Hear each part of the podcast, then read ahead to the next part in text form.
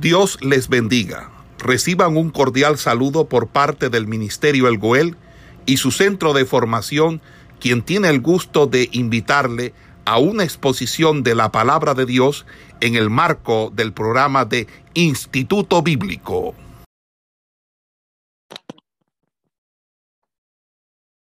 Dios les bendiga. Vamos a estar desarrollando la materia de libros históricos. En esta ocasión vamos a hablar del libro de los jueces. Habíamos dicho en la clase pasada, habíamos hecho una pequeña introducción sobre el libro de los jueces, ¿verdad? Que fue una época oscura que vivió el pueblo de Israel después de la muerte de Josué, que se olvidaron de las palabras de su líder Josué cuando murió, porque les dijo antes de morir, y era que se esforzaran, ¿verdad? Y fueran valientes, que se esforzaran a cumplir la ley, que se esforzaran a cumplir todo lo que estaba escrito en la ley, que le fueran fieles a Dios y que no se desviaran ni a izquierda ni a derecha o ni a diestra ni a siniestra, sino que siguieran el camino derecho por el cual Dios les había enseñado, ¿verdad? Pero podemos darnos cuenta al leer el libro de los jueces que el pueblo de Israel se desvió, que el pueblo de Israel se contaminó y que el pueblo de Israel le fue infiel a Dios. Entonces, la etimología de este libro fue llamada, ¿verdad?, jueces, por sus protagonistas, porque ellos desempeñaban el cargo de jueces, el cargo de gobernador. Ellos gobernaban y reinaban porque en el Antiguo Testamento, jueces o juzgar, esto venía de los reyes, de los gobernantes. Aunque ellos en esta época todavía no habían proclamado reyes, ¿verdad?, que los gobernaran, pero Dios, al ver que el pueblo de Israel se había contaminado, el pueblo de Israel se había desviado, ¿verdad?, a causa de la muerte de su líder Josué, entonces Dios se dio cuenta que ellos necesitaban a un guía, necesitaban a alguien que estuvieran ahí juzgándolos, gobernándolos y aconsejándolos. Entonces Dios levanta jueces para que ellos pudieran tener un líder, el cual de pronto pudieran tener temor para no desviarse. Podemos ver varios puntos, ¿verdad?, que en los cuales se desarrolla este libro. Y el primero es que en todo el Antiguo Testamento, ¿verdad?, juzgar es sinónimo de reinar. O sea que ellos eran como unos reyes. Eran los que en el tiempo llamado por Dios gobernaban a Israel. El segundo también es que Dios solía llamarlos en el tiempo, ¿verdad?, donde había una suma o Dios los llamaba cuando había una grande necesidad. O sea, era de suma importancia el ellos ser llamados por Dios, porque el pueblo de Israel, en los momentos en que Dios los levantaba, era donde ellos más estaban sufriendo o estaban siendo oprimidos por sus enemigos. El 3, después de liberar a su pueblo, o sea, los jueces, de sus opresores, ellos seguían gobernando. O sea, al Dios llamarlos, y ellos pelear y libertar a su pueblo de sus opresores, ellos seguían gobernando. Y la mayoría de años que registra el libro de los jueces, de gobierno de cada juez aproximadamente eran 40 años. Sí, eran 40 años, donde dice la Biblia que el pueblo de Israel vivía en paz y le era fiel a Dios, ¿verdad? Creo que hubo una sola oportunidad donde fueron 80 años. Un lapso de tiempo de 80 años que Israel vivió paz y en armonía, y estuvo en comunión con el Señor, por decirlo así. También debemos de tener en cuenta el cuarto punto, que estos hombres fueron puestos por Dios. Amén. Aunque hay algunos del cual habla el libro de los jueces y le dedica también mucho escrito, o hasta varios capítulos, que creo que son unos 2 que no fueron puestos por Dios. Bueno, el tema principal de este libro es la historia de Israel, que se narra durante los 14 jueces, que describe una serie de caídas en la idolatría, ¿verdad? Sobre todo usted, cuando lee el libro de los jueces, el pecado, por decirlo así, que ellos los llevó a la perdición, a la desviación, fue la idolatría. O sea, este pecado los conllevó a hacer otras cosas aberrantes, ¿verdad?, que hacían estas naciones, las cuales ellos no expulsaron de la tierra de Canaán o de la tierra prometida.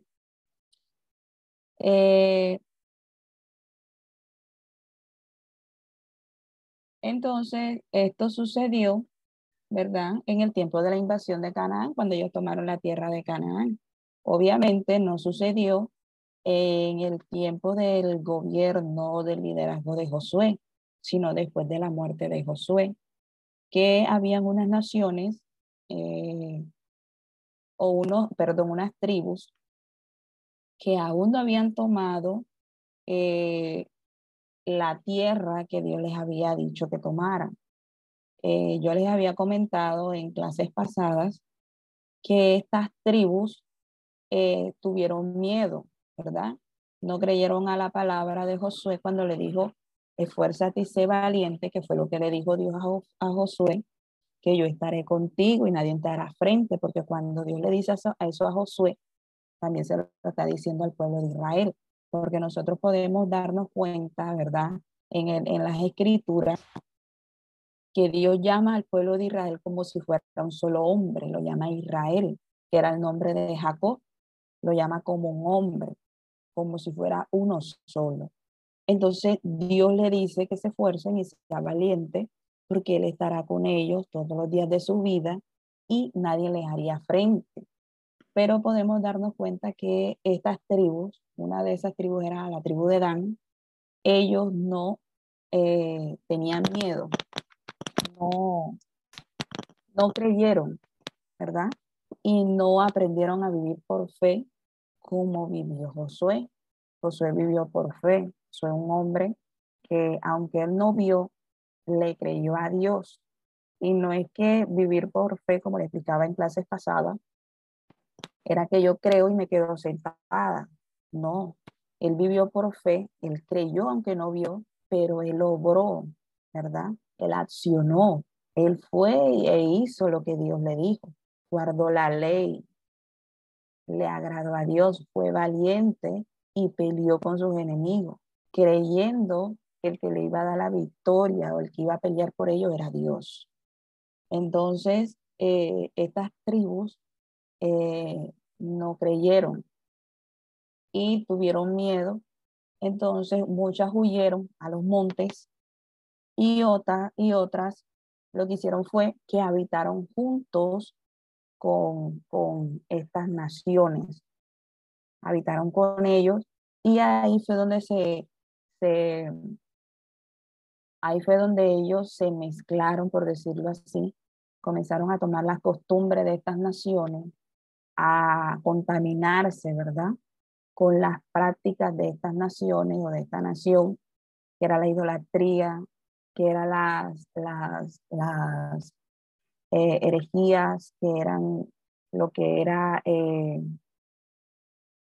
los sacrificios de personas, de hijos, a estos dioses, y también en lo que fue la parte moral, ¿verdad? También se contaminaron, fueron inmorales los hijos de Dios, tomaban mujeres que no eran de su pueblo, ¿verdad? Y practicaban cosas aberrantes, hablando sexualmente. Entonces, el tema principal, ¿verdad?, es que se narra la historia durante los 14 jueces. Este libro habla de cada uno, la historia de ellos. Algunos, como le dije ahorita, no fueron puestos por Dios. Y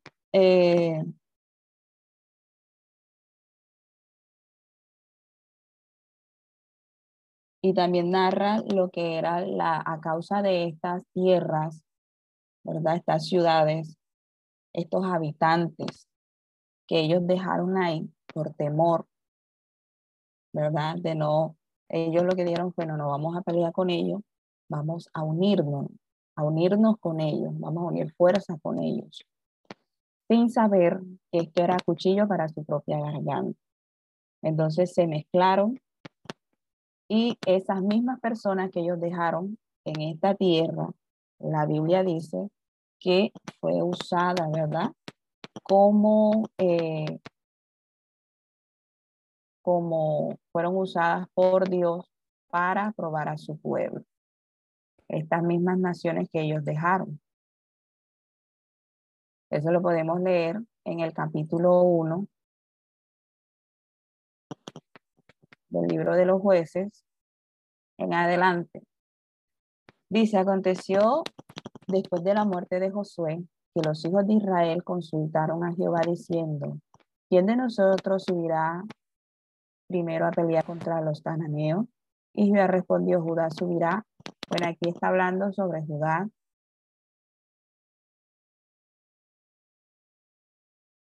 Porque todavía después de la muerte de Josué, ellos seguían tomando, porque es que ningún hombre es indispensable en el Señor, ¿verdad? Y si muere uno, así como murió Moisés y Dios tomó a Josué, obviamente porque Dios vio en él un interés, ¿verdad? Y vio algo, una fortaleza en él, y lo tomó para que fuera líder de Israel. Así sucedió con muchos hombres en la Biblia. ¿Por qué? Porque aunque el hombre muera, el líder muera, ¿verdad?, y está la visión, siempre la visión seguirá. Y fue la visión que Dios le había dado a Moisés, y aún cuando él muere, no murió la visión. La visión siguió, y Dios tomó a alguien que la siguiera al pie de la letra, como lo hizo Josué.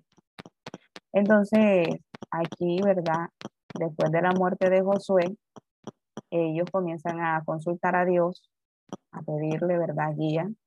¿Y por qué? Porque Dios todavía, aunque Josué murió, ellos, ¿verdad?, estaban siguiendo esta visión. Aunque más adelante podemos darnos cuenta que el pueblo se desvió. Entonces, ese mismo pueblo que ellos dejaron por no pelear, por temor, por no creerle a Dios, fue usado para que fueran los enemigos de Israel. Podemos darnos cuenta, ¿verdad?, de los filisteos, que fue uno de los fuertes enemigos en los jueces de Israel, aún en los reyes.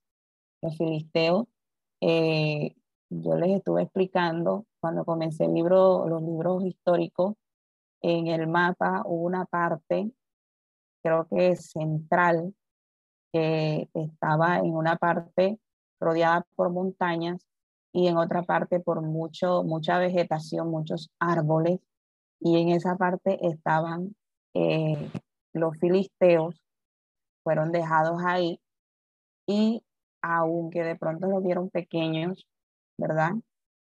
O derrotaron a los luchadores, a los guerreros, y de pronto pensaron que estas personas no iban a levantarse. Resulta que estos tomaron fuerza y se levantaron, ¿verdad?, contra el pueblo de Israel, y fueron los que oprimían al pueblo de Israel. Les dañaban los cultivos,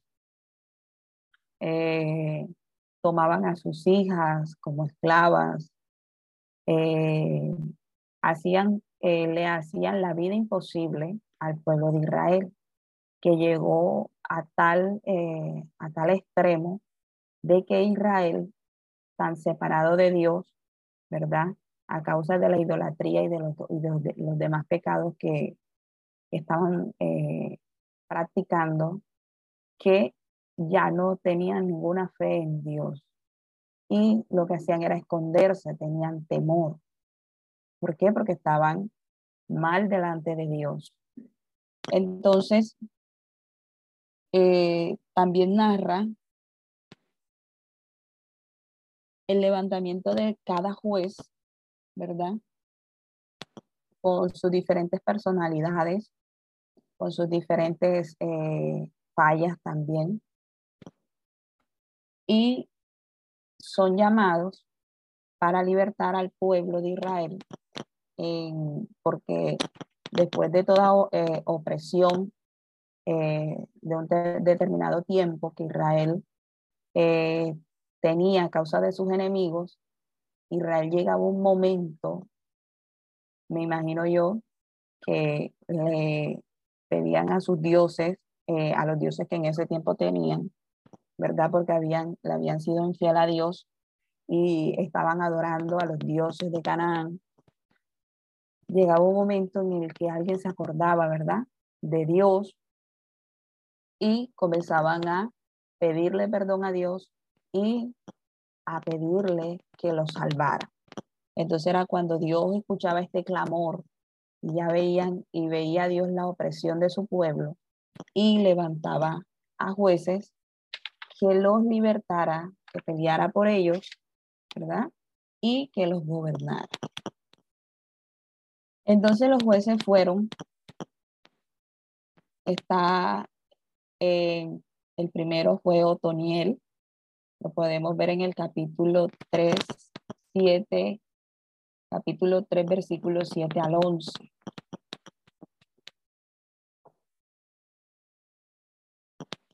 Fue Otoniel. Otoniel fue nuero de Caleb.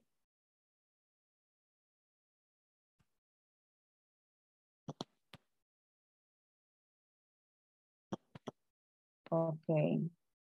Permítame un momento que estoy buscando la Biblia.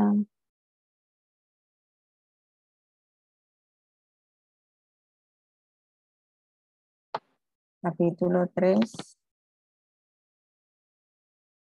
de los jueces.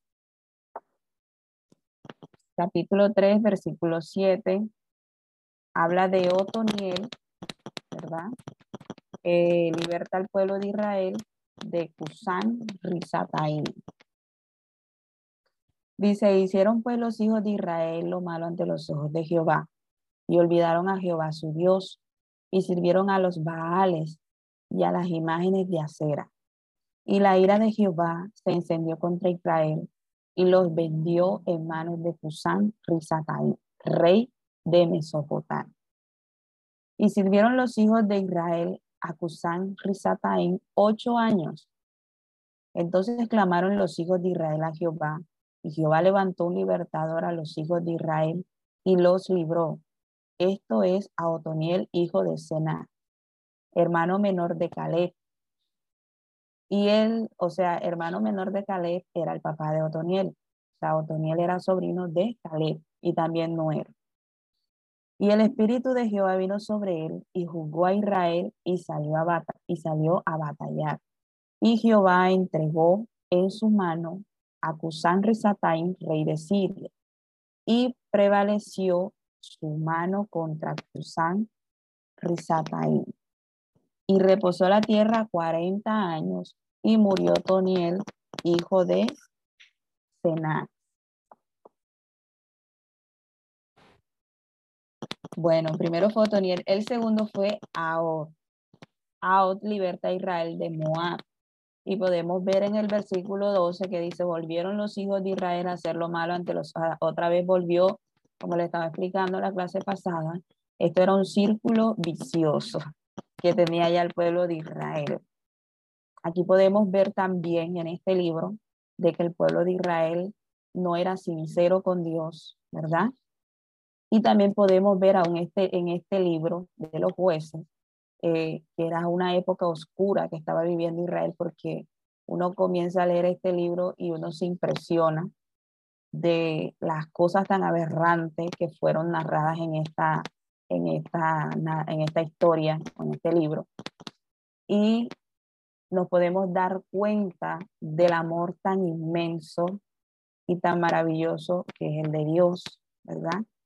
Que aún él, que este pueblo se mezcló y se contaminó y se desvió tan fatalmente, que aún en medio de los clamores, ¿verdad?, que ellos hacían a Dios, ya podemos darnos cuenta que lo hacían ya como que ya la última ya que ellos tenían para ver si esta sí no sale, o sea, porque primero me imagino que se iban a sus dioses y seguían creyendo en sus estatuas, y ya lo último, cuando veían que no respondían, era que se iban a Dios.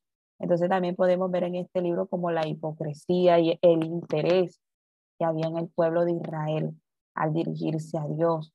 Pero sin embargo el Señor no los rechazaba, sino que Dios, ¿verdad?, escuchaba su clamor y salía al encuentro de sus enemigos y los rescataba y los libertaba de la opresión que tenían a causa de sus enemigos. Entonces, el tercero es Samgar. Eso está en el capítulo 3, versículo 31. Y podemos darnos cuenta que no es mucho lo que escriben sobre Samgar. Y se liberta Israel de los filisteos. Después, en el capítulo 4 y capítulo 5, habla de Débora. Era una mujer, era jueza. Dice, después de la muerte de Aod, los hijos de Israel volvieron a hacer lo malo ante los ojos de Jehová, otra vez nuevamente. Y Jehová los vendió en mano de Jabín, rey de Canaán.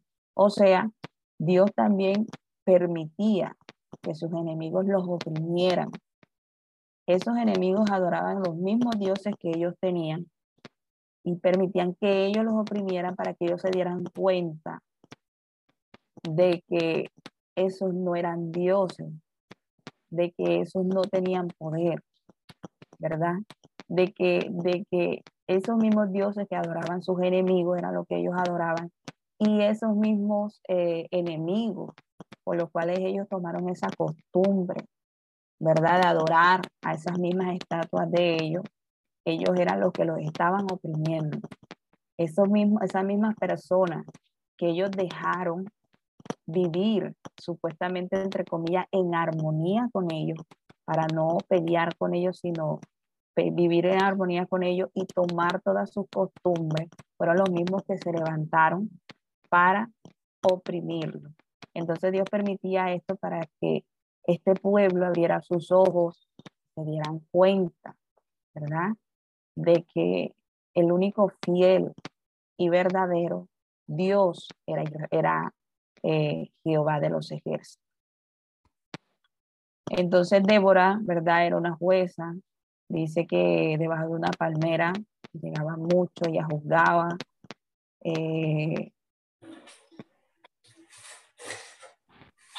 También en la historia de Débora se menciona a Barak, que es el que ella le da una profecía, porque también era profetisa.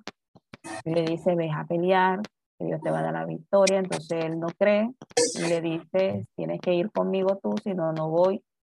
Entonces Débora va y bueno, la historia la sabemos, ¿verdad? Que Dios le dice, bueno, si voy yo, entonces no tendrás la victoria tú, sino una mujer. Y así fue. Entonces aquí podemos ver que en el capítulo 4 habla de la jueza Débora y habla de Barak y derrotan a Císara. Pero la victoria fue por mano de una mujer que lo mata. Ese es en el capítulo 4, y en el capítulo 5 habla sobre una canción, ¿verdad?, de Débora al destruir a sus opresores. Después viene Gedeón. Gedeón sí tiene también varios capítulos, del capítulo 6 al capítulo 8 habla de Gedeón. En el capítulo 6 habla del llamamiento de Gedeón. Sabemos que Gedeón era un campesino, también que era, bueno, muchos estudiosos dicen que era cobarde porque se escondía. Cuando usted lee la historia, la Biblia habla de que él estaba escondido, ¿verdad?, apilando trigo para su familia, escondiéndose de los filisteos. ¿Por qué? Porque cuando el pueblo de Israel sembraba, los filisteos esperaban que ellos sembraran, regaran, hicieran todo su trabajo en su tierra, y cuando ya llegaba el tiempo de la cosecha, que era de recoger los frutos, entonces los filisteos venían y le destruían toda su cosecha, le destruían todas sus plantas, todos sus huertos, para que el pueblo de Israel no tuviera que comer.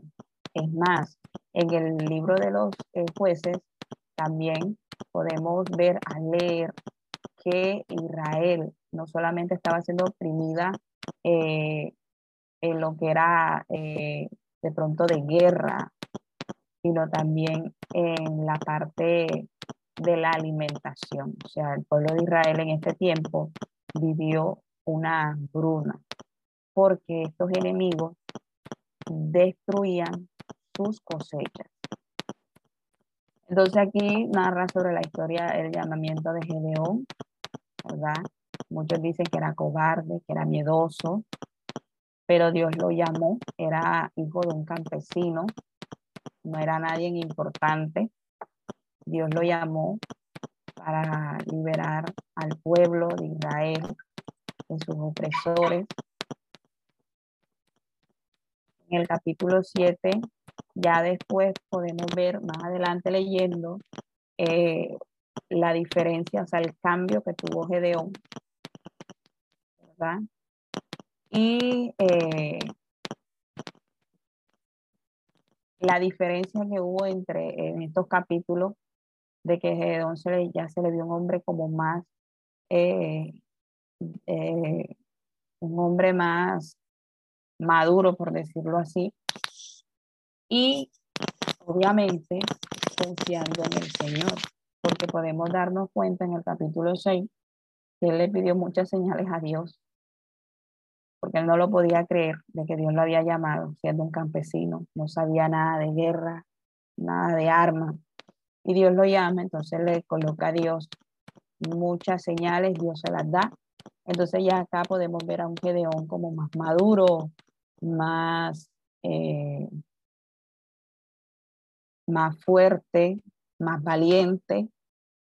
Entonces aquí ya el capítulo 7 se narra la derrota, ¿verdad?, a los madianitas, que eran en ese tiempo, perdón, no eran los filisteos, eran los madianitas, que en este tiempo estaban oprimiendo al pueblo de Israel, que venían y les destruían todas sus cosechas y no dejaban que Israel tuviera los alimentos, ¿verdad? Que ellos necesitaban. Entonces por eso Gedeón estaba escondido buscando el trigo para poder darle a su familia. En el capítulo 6 ya comienza a narrar que Gedeón ya está gobernando al pueblo de Israel, sigue con su ejército. También se narra, ¿verdad? Cuando él va a pelear, él pelea solo con 300 hombres, porque es que aunque el libro de los jueces tenga sus protagonistas que son los jueces, aquí nosotros podemos darnos cuenta al iniciar los libros históricos que el principal protagonista, el más importante, era Dios, ¿verdad? Y Dios siempre, él quería glorificarse, o sea, él quería darle a conocer a su pueblo o a entender que el que lo sacaba de todas estas opresiones era él, no era el hombre. Por eso aquí podemos ver que Gedeón pelea con 300 hombres en su ejército, con un ejército de muchas personas, ¿verdad? Y ni siquiera ellos pelean, sino que Dios le dice que vaya a los montes y lleven, perdón, ollas, calderos, por decirlo así, cucharones, y comenzarán a hacer bulla, ruido con estos utensilios de cocina. Y cuando los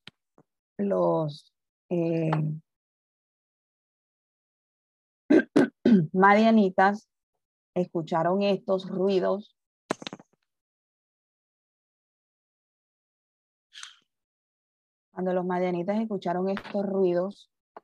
¿verdad? Estas bullas, ellos creían que eran muchos hombres, que era un ejército grande el que venía, y como los tomó desprevenidos, era hora de la noche, descansando, ellos salieron, ¿verdad?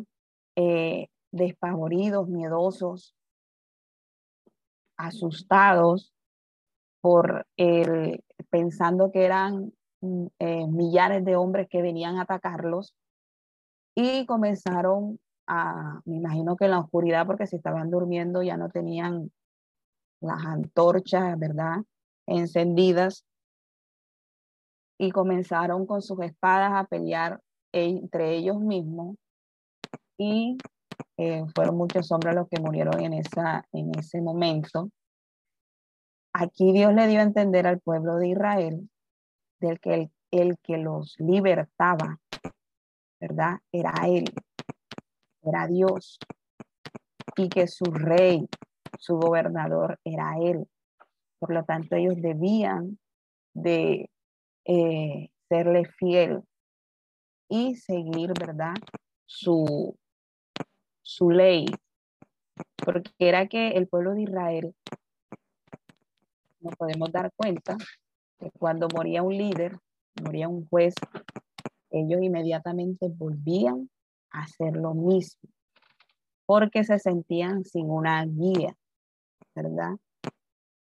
Sabiendo, o se olvidaban de que su rey era Dios, su guía, su gobernador. Entonces era como que a veces hoy en día podemos ver o podemos ver o escuchar, ¿verdad?, de personas en el Señor, de cristianos, que se comportan bien, que de pronto oran, leen la Biblia, no pecan, o tienen un buen comportamiento cuando están delante del líder, ¿verdad? Cuando están delante del pastor. Es que ellos actúan como cristianos, pero cuando están solos, cuando están con personas inconversas, entonces no actúan como cristianos, ¿verdad? Sino que tienen un comportamiento que a Dios no les agrada. Y no se dan cuenta de que el que nos mira y el que está con nosotros las 24 horas del día es Dios, el Espíritu Santo. Y por eso es que nosotros no debemos de pronto de aparentar algo que no somos, aparentar que yo soy espiritual cuando estoy enfrente de un líder, de un pastor, de un hermano importante, de un ministro.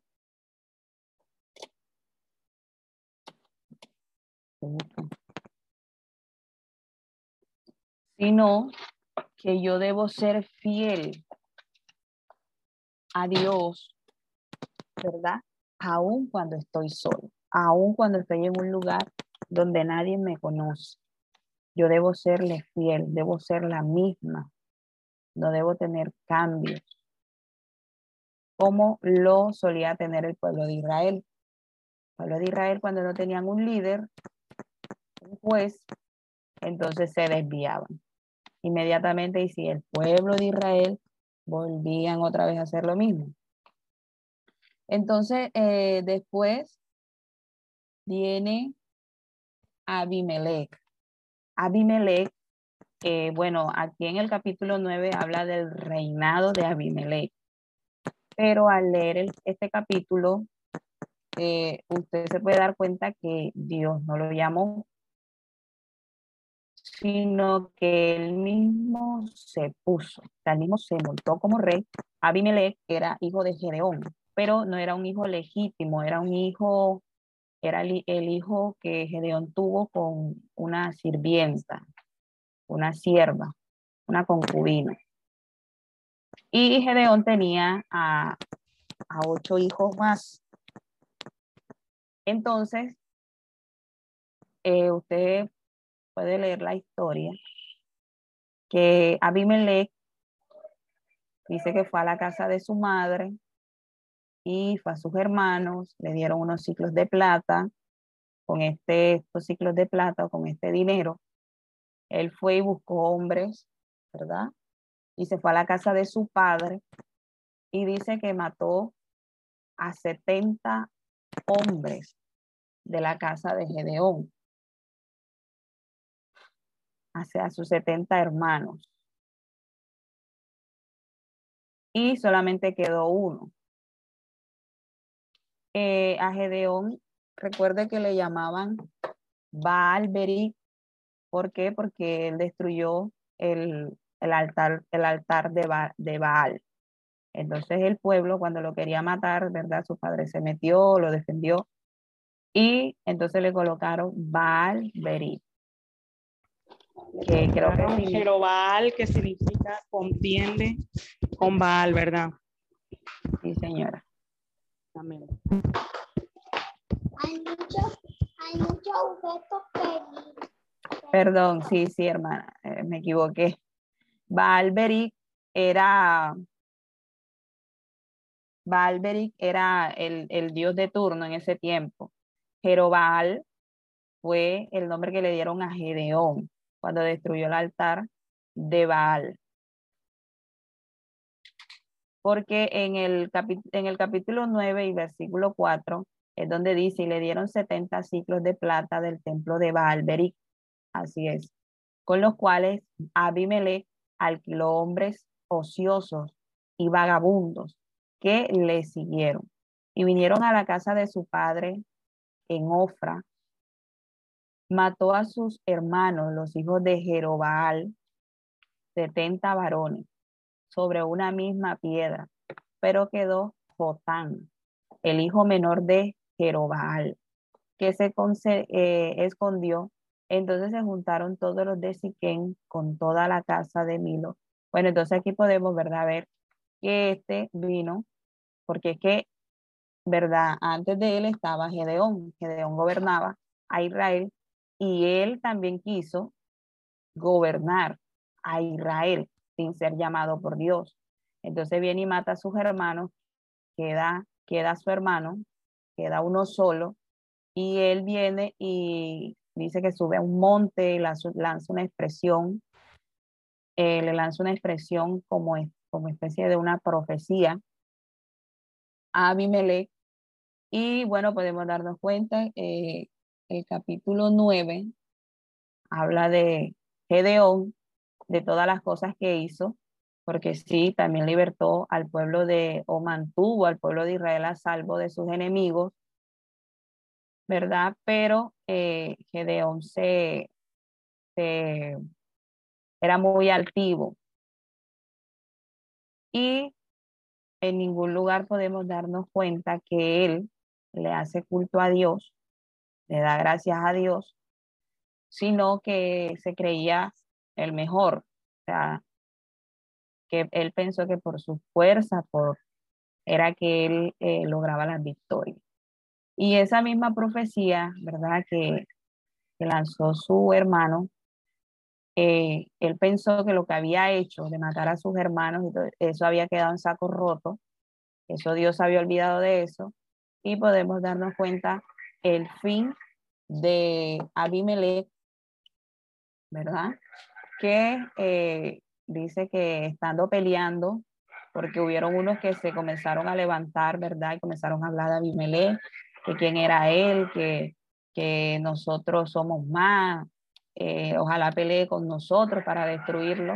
Esto llegó a oídos de Abimelec. Inmediatamente Abimelec, ¿verdad?, como él se creía el más fuerte en ese entonces, por decirlo así, la última Coca-Cola, el desierto. Entonces él fue y comenzó a pelear con estas personas, destruyó a estos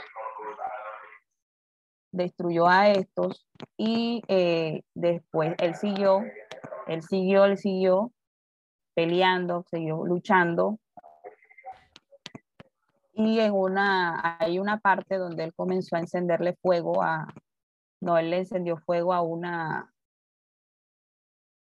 torre, que dice que murieron muchas personas, y después a una ciudad, hubieron unas personas que se subieron se encerraron su ciudad, de estos mismos que él mató, y se subieron a un lugar y él iba detrás de ellos para matarlos. Pero dice la Biblia que una mujer dejó caer una rueda de molino y le cayó en la cabeza. Dice que le reventó, ¿verdad?, el cráneo. Pero él no había muerto y le dice a su escudero que lo mate para que nadie fuera a decir de que lo mató una mujer. Entonces este fue el final de Abimelec, ¿verdad?, y el pago de todos los pecados que cometió. En el capítulo 10 está Tola y también Jair. Ellos juzgan a Israel. Ellos no tienen mucho, ellos están del versículo 1 al 4. No tienen mucha información, solo que juzgaron a Israel. Entonces está también Jefté, que es del capítulo 10. Capítulo 10, versículo 6 al capítulo 12, versículo 7. Jefté también tiene bastante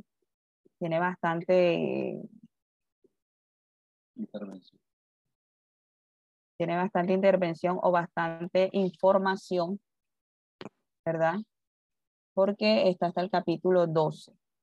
Entonces él liberta al pueblo de Israel de los amonitas, aunque los capítulos no son tan largos. También está en el capítulo 12 Ibzán, Elón y Abdón. Estos también fueron tres jueces de Israel. También no tienen mucha información, solo que juzgaron al pueblo de Israel. Dice, después de él, juzgó a Israel de Belén, el cual tuvo 30 hijos y 30 hijas, las cuales sacó fuera, y tomó fuera 30 hijas para sus hijos, y juzgó a Israel 7 años, y murió Ibzán, y fue sepultado en Belén. Después de él juzgó a Israel Elón. Bueno, aquí comienza, pero no tiene mucha información. También un punto importante es que habían jueces que gobernaban toda Israel, o habían jueces que solamente gobernaban un territorio, una tribu. Entonces, por eso a veces no tienen como mucha información. Después viene la historia de Sansón, que esa también tiene bastante información.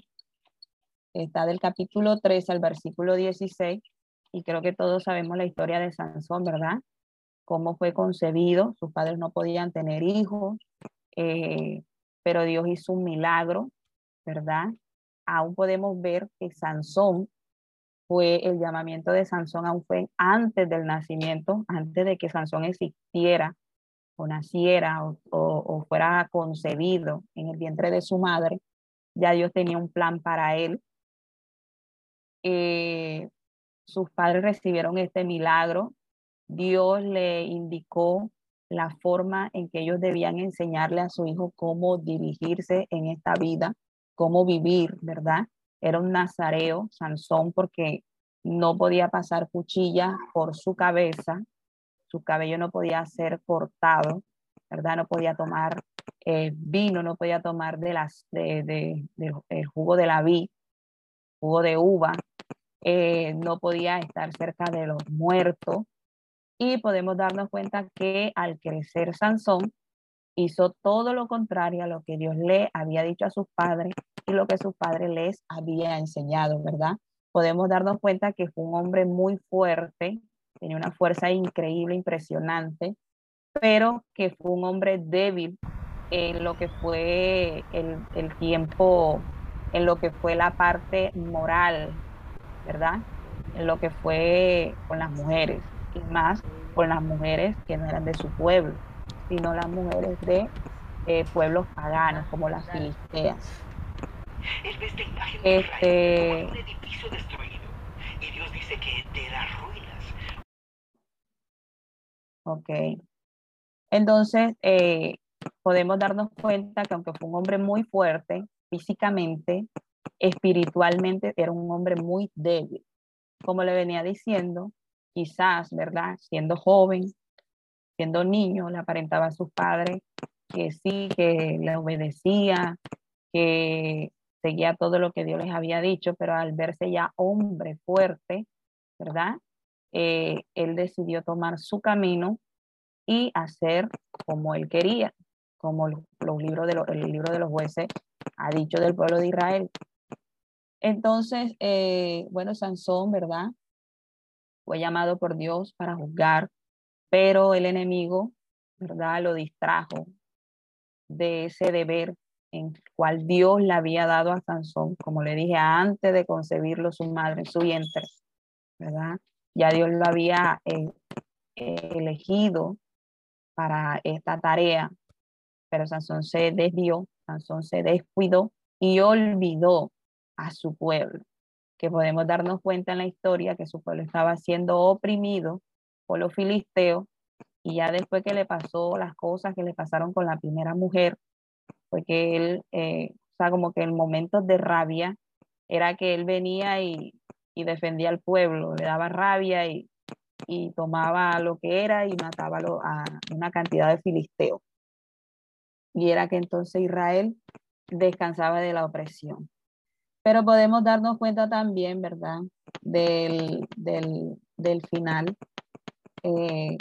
tan horrible que tuvo Sansón, ¿verdad?, que fue por la misma mujer que se enamoró, a la que le dice que le descubrió su corazón, ¿verdad?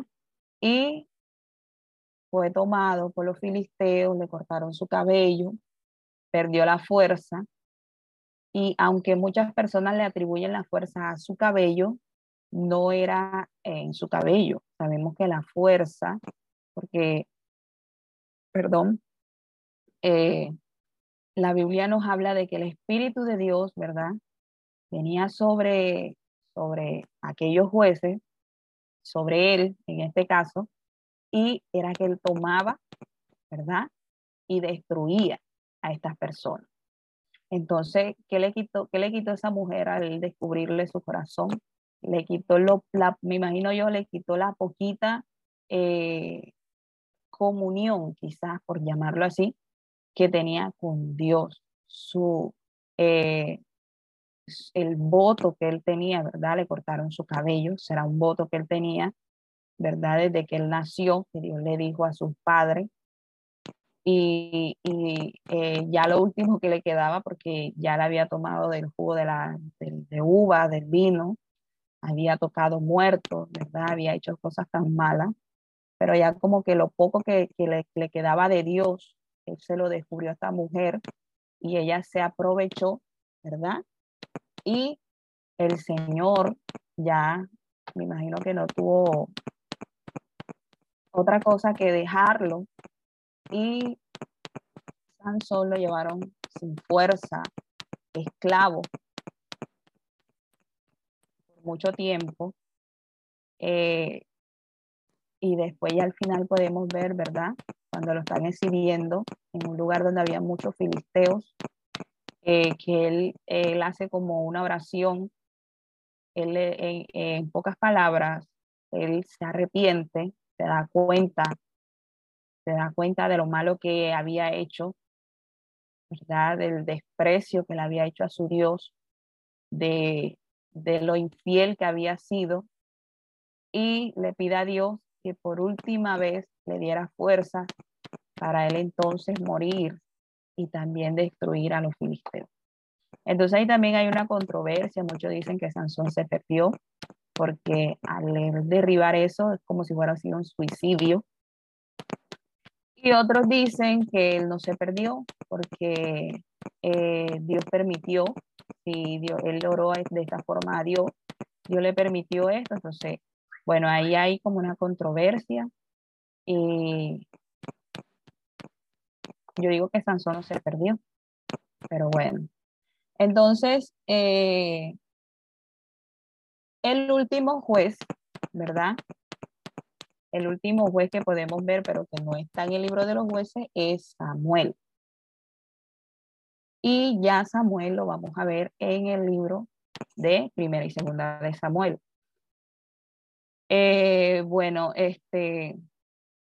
La historia de Sansón, Sansón muere. Vamos a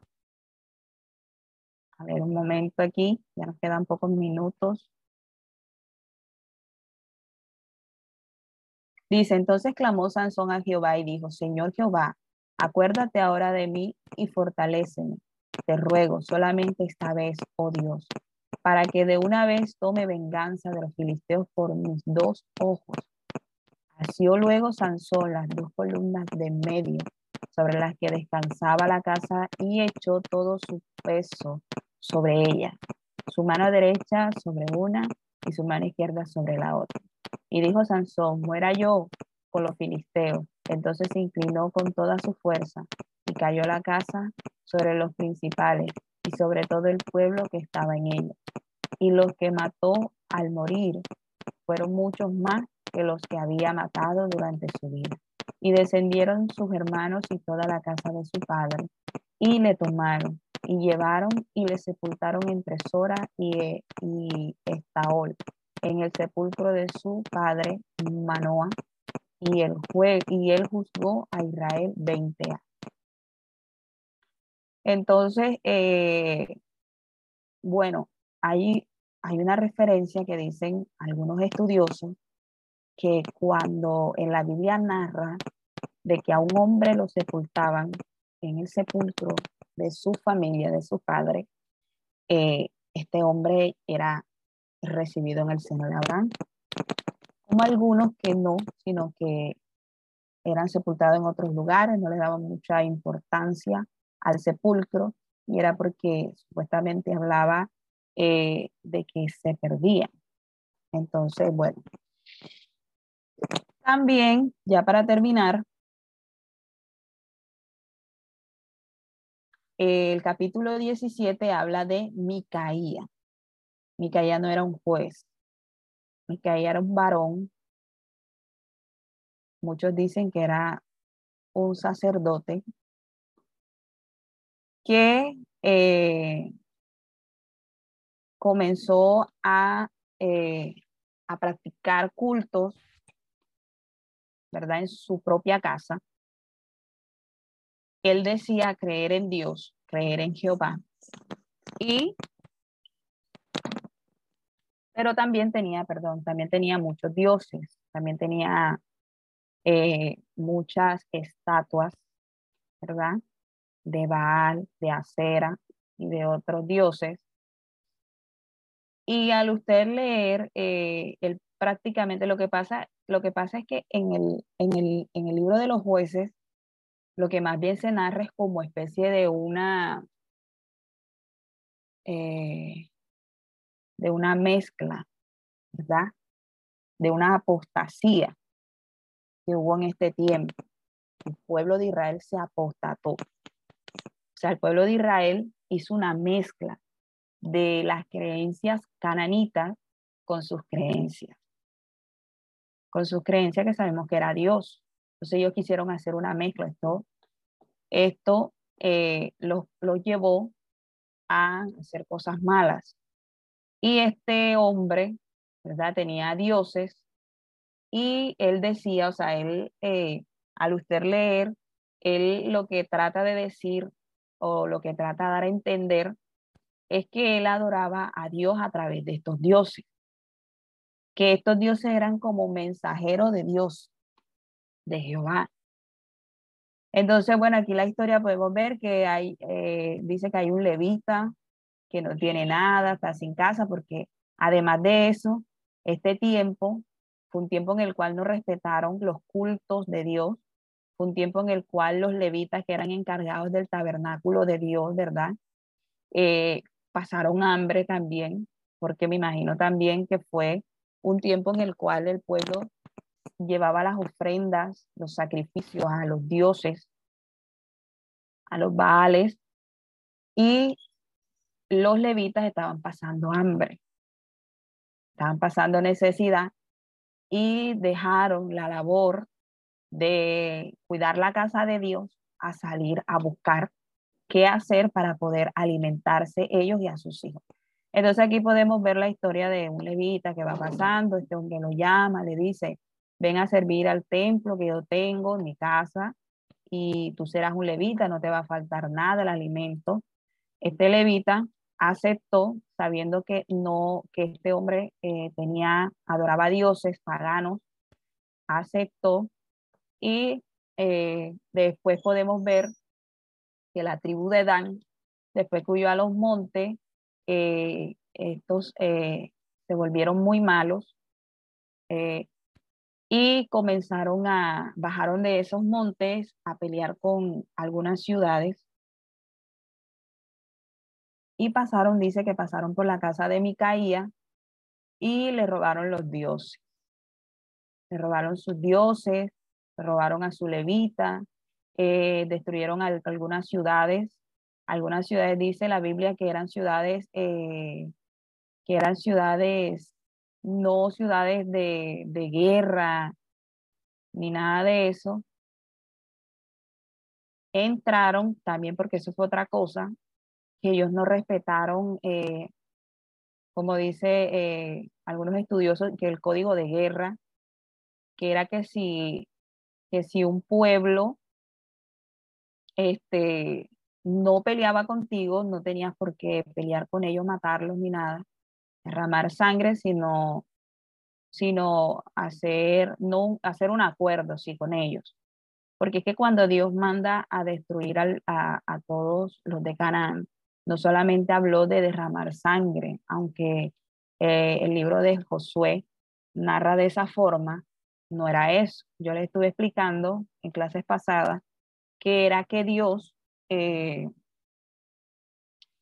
que quería era que esta gente o fuera echada, o si quería seguir viviendo en la tierra, tenía que convertirse a Dios, o sea, convertirse al pueblo de Israel.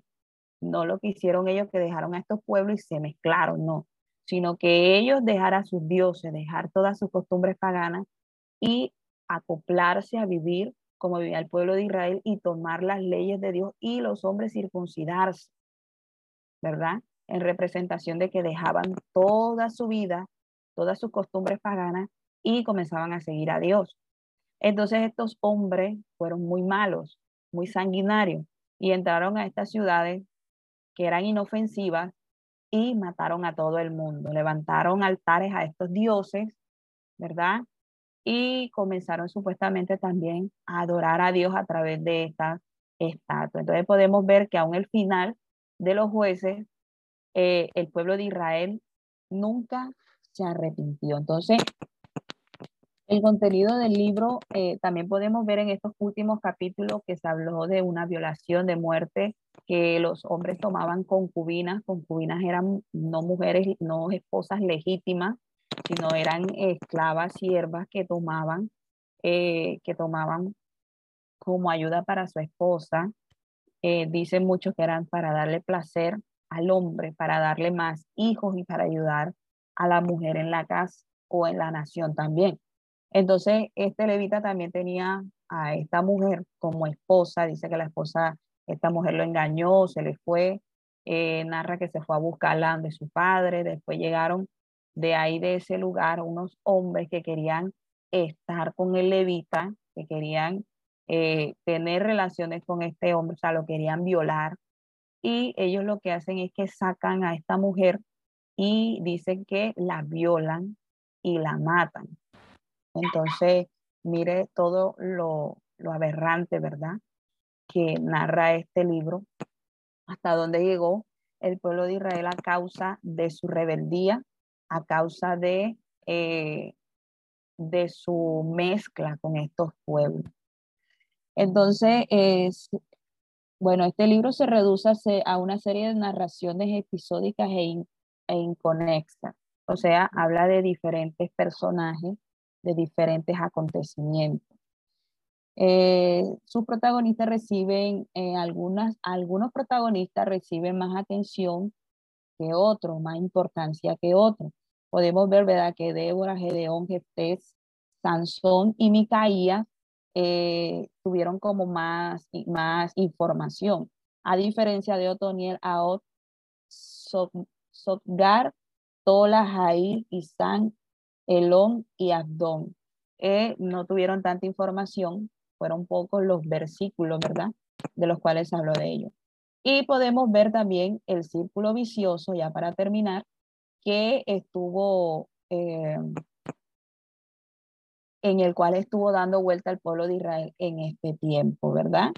El primero fue que en el momento en que gobernaba el pueblo, en el momento en que gobernaba un líder, un juez, el pueblo de Israel mostraba fidelidad, ¿verdad? Mostraba fidelidad cuando estaba bajo de un gobierno, de un juez, de juez de turno. Se mostraba fiel, obediente, pero al momento de fallecer, de morir, de la muerte de ese juez de turno, entonces nuevamente se volvían infieles. Después de, por su infidelidad, ¿verdad?, podíamos ver, cuando usted comienza a leer este libro, o cuando usted transcurre leyendo este libro, dice que entonces era manifestado el enojo de Dios. Nosotros no podemos ver el enojo de Dios o la ira de Dios. Cuando la Biblia habla de la ira de Dios, no podemos verlo como nosotros. ¿Por qué? Porque Dios no tiene enojo o ira como nosotros. El hombre, cuando se aira, se enseguece y hace cosas sin pensarlo. Dios no. sino que a Dios le dan este atributo, ¿verdad? En estos escritos, en la Biblia, para que nosotros podamos entender, ¿verdad? De que Dios no estaba a gusto, de que Dios no estaba feliz por las cosas que estaba haciendo el pueblo de Israel. Y a causa de esto, ¿verdad? Ese padre se enojaba por el mal comportamiento de su hijo, y esas mismas naciones, como le está diciendo, que dejaron ahí, eran usadas para oprimirlos a ellos, y se dieran cuenta de que el único Dios verdadero que los podía salvar era su padre. Entonces, era cuando entonces venía el arrepentimiento de Israel al momento de ser oprimido por sus enemigos, y Dios escuchaba ese clamor y levantaba jueces para que los defendiera y les quitara la opresión, ¿verdad?, que tenían a causa de sus enemigos, y nuevamente vivían unos años de paz, unos años de tranquilidad, y le eran fieles a Dios. Y nuevamente volvía ese círculo vicioso, nuevamente cuando moría el juez, volvía lo mismo. Entonces, podemos darnos cuenta, ¿verdad?, que este libro es una época oscura del pueblo de Israel. Con esta clase terminamos los libros de los jueces, y en la próxima clase vamos a iniciar entonces el libro de Primera y Segunda de Samuel. Entonces, le doy paso a la siguiente. Esperamos que este estudio haya sido de bendición para su vida y ministerio. A Dios sea la gloria. Este es el Ministerio El Goel, vidas transformadas para cumplir el propósito de Dios.